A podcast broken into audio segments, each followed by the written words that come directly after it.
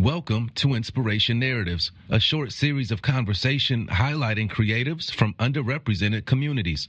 In honoring their work and creativity, we take a deeper dive into the times, moments, and influences that encapsulates why these creatives do what they do, and if, how, and where they use their medium to celebrate the cultures they come from. These are the stories that need to be told. This is Inspiration Narrative, the origins of Black Music Month started with my ex, Kenny Gamble, who's in the Rock and Roll Hall of Fame and a multiple Grammy Award winning songwriter and producer. Gamble had traveled to Nashville and saw what the Country Music Association was doing there in Music City. They've developed an entire industry around country music.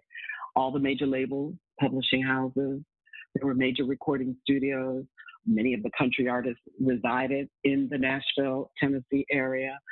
So he came back to Philly and decided to do similarly for the Black music community with the establishment of the BMA, the Black Music Association. And born from that was the creation of June Black Music Month when President Jimmy Carter hosted a reception for about 200 and something people on the lawn of the White House. And it was at that time that President Carter declared June as Black Music Month. So with Gamble, broadcaster Ed Wright, and myself, we continue to promote it, develop, talk about the importance. Why should we have a month dedicated to the recognition of Black music? And my answer has been since then consistently because Black music is one of our greatest cultural gems one of our most precious exports to the world to the tune of billions, not millions, billions of dollars annually and since the beginning of music. So that's the that's the short version of June Black Music Month. Would you just say primarily that it was Mr. Gamble's influence after the Nashville trip that mm-hmm. you know mm-hmm influence yeah. you really kind of now diving more fully into the music business and the music industry, or where, where's there another? No, I was in the music business before I met Gamble. I was on the radio at 96.3 WHUR. When I met Gamble, I was emceeing a concert in Washington, D.C. for one of his groups, the O'Jays. So I was always involved in, I've been involved in music for a long time. I'm a native Harlemite. I grew up in the Bronx on Harlem in New York and I studied the flute with the great jazz flautist Jimmy Heath from Philadelphia, one of the Heath brothers, flautist and saxophonist, and the father of James Mtume, uh, who is one of the most sampled artists, uh, songwriter producers in contemporary hip hop. So I've been involved in music, and Gamble and I were a couple at the time when he had the idea for June Black Music Month and for the Black Music Association. So, as his life partner and mother we at that point we had two children. I was very integrally involved in the establishment of the BMA Philly chapter, and as a result, also June Black Music Month. It was some years later, though, Ian, that I would go on to write a letter to President Bill Clinton asking him to host a similar reception like Jimmy Carter had done for us back in the 70s. It was actually um, June 1979. And the White House said, okay, we see where the president hosted this reception. We, they, they have archives. And we see that he said June is Black Music Month, but boy, he didn't sign a presidential proclamation. It must have been an oversight.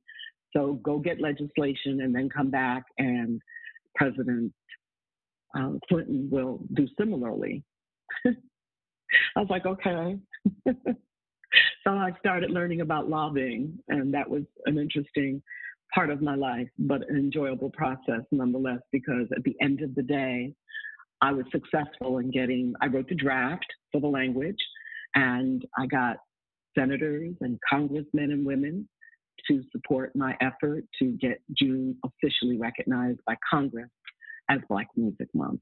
Then I went back to the White House and had multiple private meetings in the Oval Office with President Clinton. I took other artists, such as the Isley Brothers. I took delegations of uh, entrepreneurs, artists, producers, songwriters, people like Jimmy Jam, Terry Lewis, Karyn White, Kenny Gamble, Leon Huff, uh, Lee Bailey from EUR, tons of people, Jamie Foster Brown, you know, I took lots of folks to the White House who had never been there before. And we had business related discussions about uh, improving the conditions for doing business in the Black music industry. So that's pretty much what happened. That's beautiful. From its inception to where we are now, like what mm-hmm. does Black Music Month mean to you? And then also, like, mm-hmm. in addition to what it means to you, like, what more could we be doing here in the States, mm-hmm. but then globally to celebrate that? Like, what isn't happening that you would like to see being, you know, the person that that initiated this?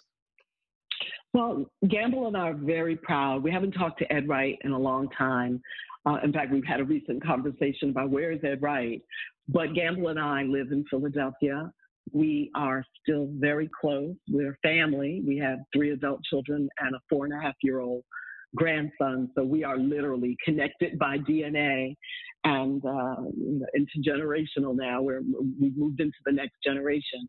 But we applaud the efforts of people such as yourself, the Black Creative, the, the collective of people who are recognizing that there's a specific time of month that we are saying, okay, we're not saying don't celebrate Black music every single day of the year because we are saying that.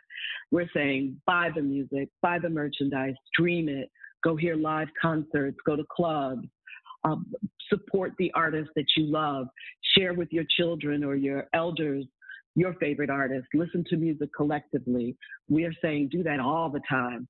But June is a specific time frame for us to recognize these outstanding contributions made by people in the past, the current generation, and, and affording the one that's coming up to recognize. I do artist development and media coaching, and I work with a lot of emerging as well as established artists. And especially with my younger clients, I say to them all the time. I just worked with a uh, a, he was 19, a 19 year old singer signed to Def Jam. And I said something about Teddy Pendergrass, and he said, who? And I was like, oh Lord. I said, you cannot be an R&B singer and not know who Teddy Pendergrass is, or Sam Cooke, or Jackie Wilson, or Marvin Gaye. You need not be in this business if you don't do your homework. So it is incumbent upon artists in particular and people who work in the industry and the young ones coming up to know the history. So that's what Black Music Month affords us a chance to do. It's not just dead people from the past. It's people right now.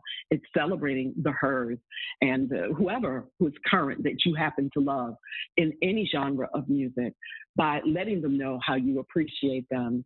And I think I veered off from the answer some, but Black Music Month every single day. Black music and and I grew up in a home where black music was my daddy played the radio, like many millions of other black folks and families. And I learned to hear and love James Brown, Aretha Franklin, Al Green, you name it, the meters. The, the, this was the music of my my youth and the music that is the soundtrack to my life.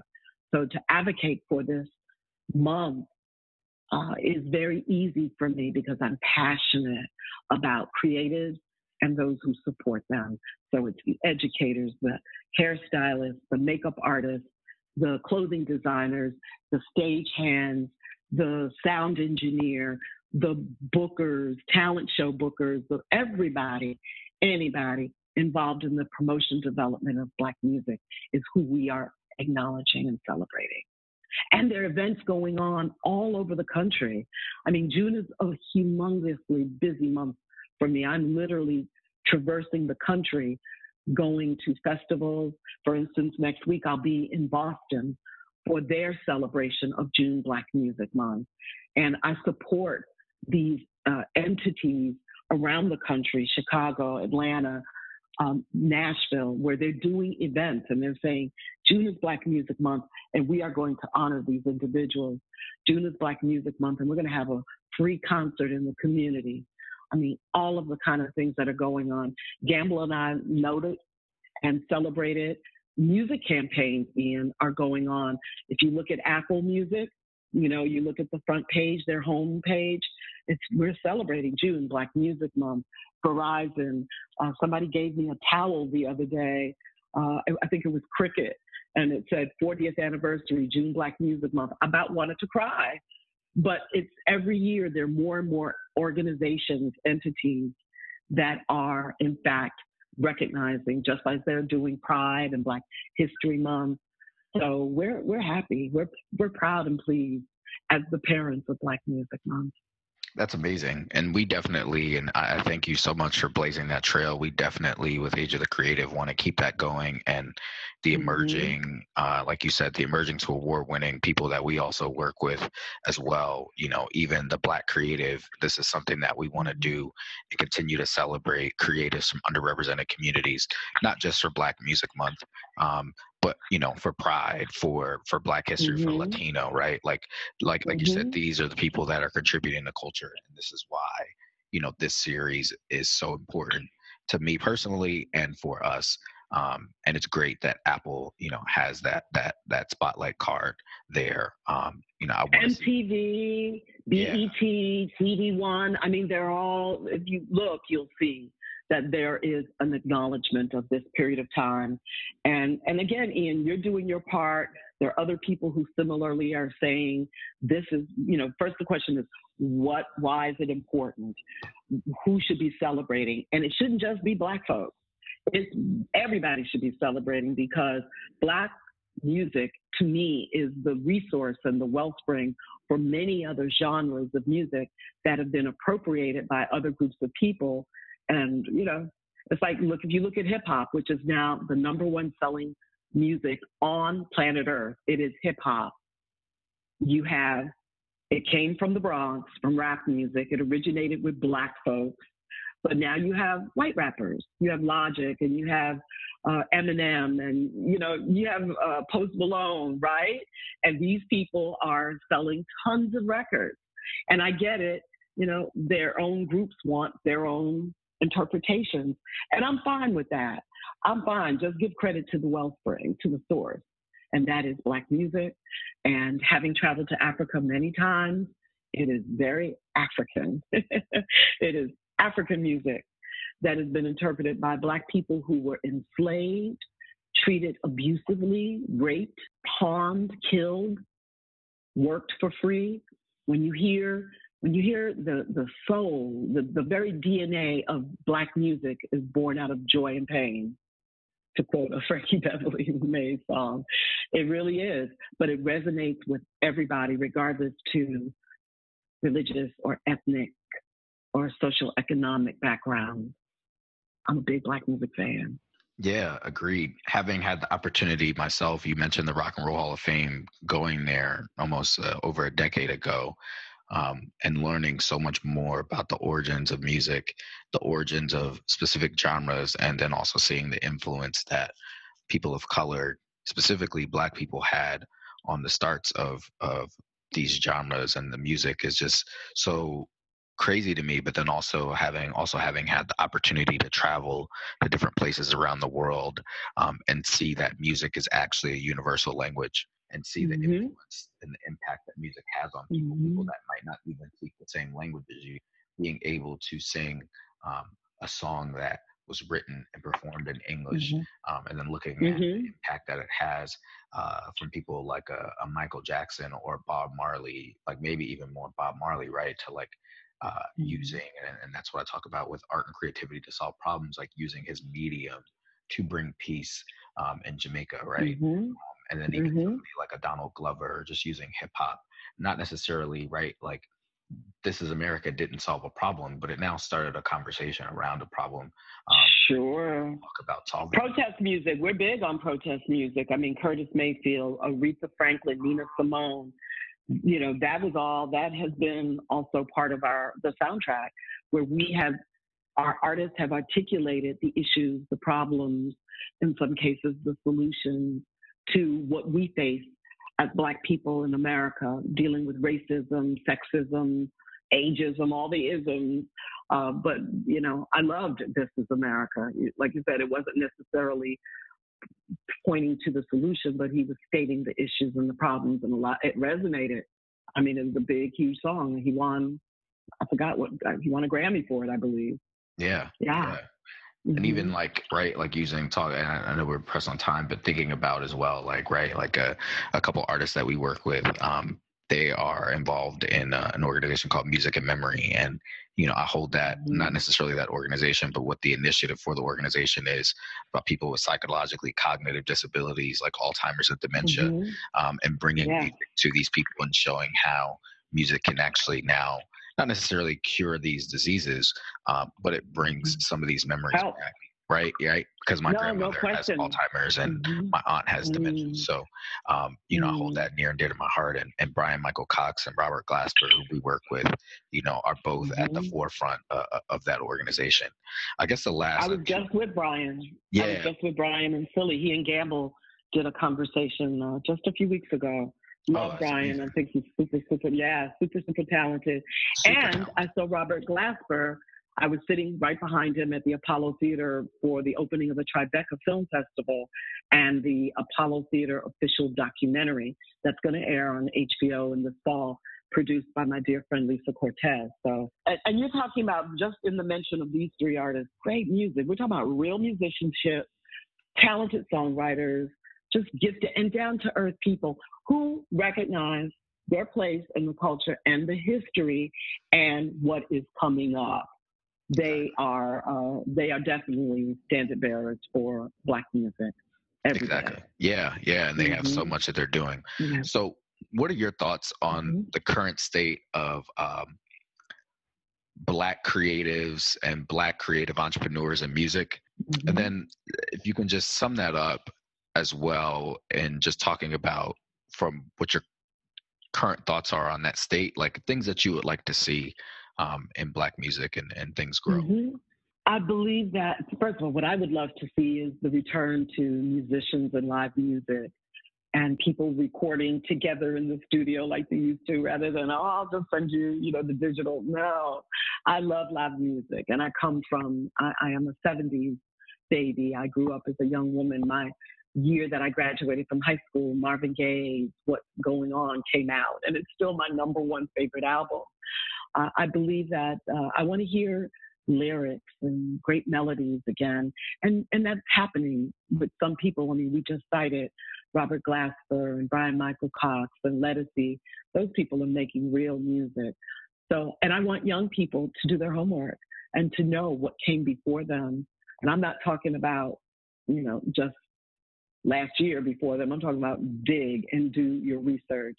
When I work with an artist in my business and my uh, with my clientele, I'm constantly stressing uh, knowledge is power and doing their homework. In fact, I give my clients, most of my clients, a book called The Big Payback by Dan Charnas. It deals with the history of um, the hip hop rap business.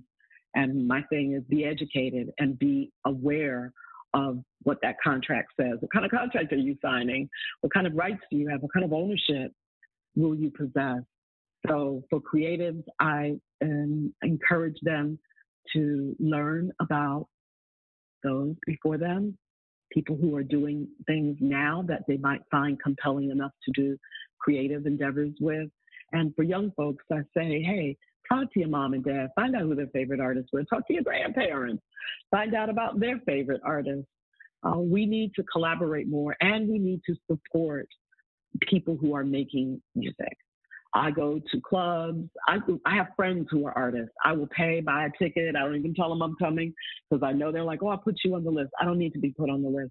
I need to reinvest my money into other gifted people who are lifting up the, the, the culture. You mentioned Afropunk, um, Jocelyn and her husband and what they're doing, and they're taking Afropunk around the world for festivals. Essence is doing festivals in Africa and Durban and, and in Johannesburg.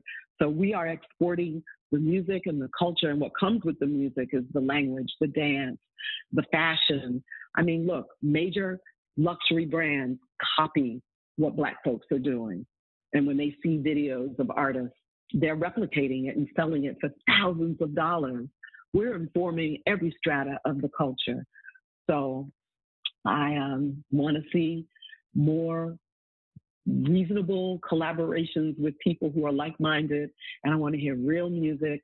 And I want to pay homage to the past, celebrate right now, and get ready for the marvelous future that we have ahead of us with future generations that will continue to make great music in the name of Black music and the legacy that is grand, majestic, powerful. Thank you for affording me the opportunity to make people aware that may not know 40 years of a celebration has been going on. And long after Gamble, Ed Wright, and I are gone, it's part of our legacy as contributors to our culture. Um, for me, as a mother, as a grandmother, as a daughter, as a citizen of the cities that I reside in, it's part of what I leave. It's, it's my desire to have people say Duke Ellington was a great American composer, musician, artist. You know, we cannot forget Miles Davis and Kind of Blue. We, we cannot forget a Janet Jackson and the great body of work she did with Jimmy Jam and Terry Lewis. We cannot overlook Gamble and Huff and the sound of Philadelphia with their third partner, Thom Bell and Linda Creed, and the lovely love songs we fall in love to, and make babies to, and, you know, party to, and mourn to. Love like music. so thank you. This is Inspiration Narrative, an Age of the Creative original.